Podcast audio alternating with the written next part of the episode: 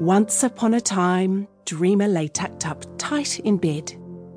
Dreamer is a little person who lives in a house at the top of a hill.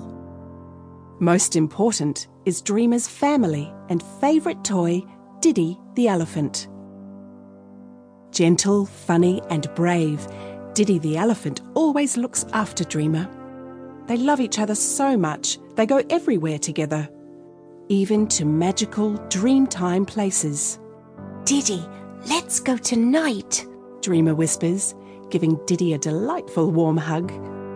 Diddy trumpets. Yes, we'll go anywhere Dream Wonderland takes us, Dreamer. Anywhere it takes us.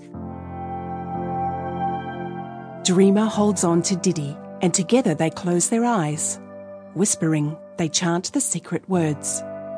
Magic happens when you close your eyes. Magic happens when you close your eyes.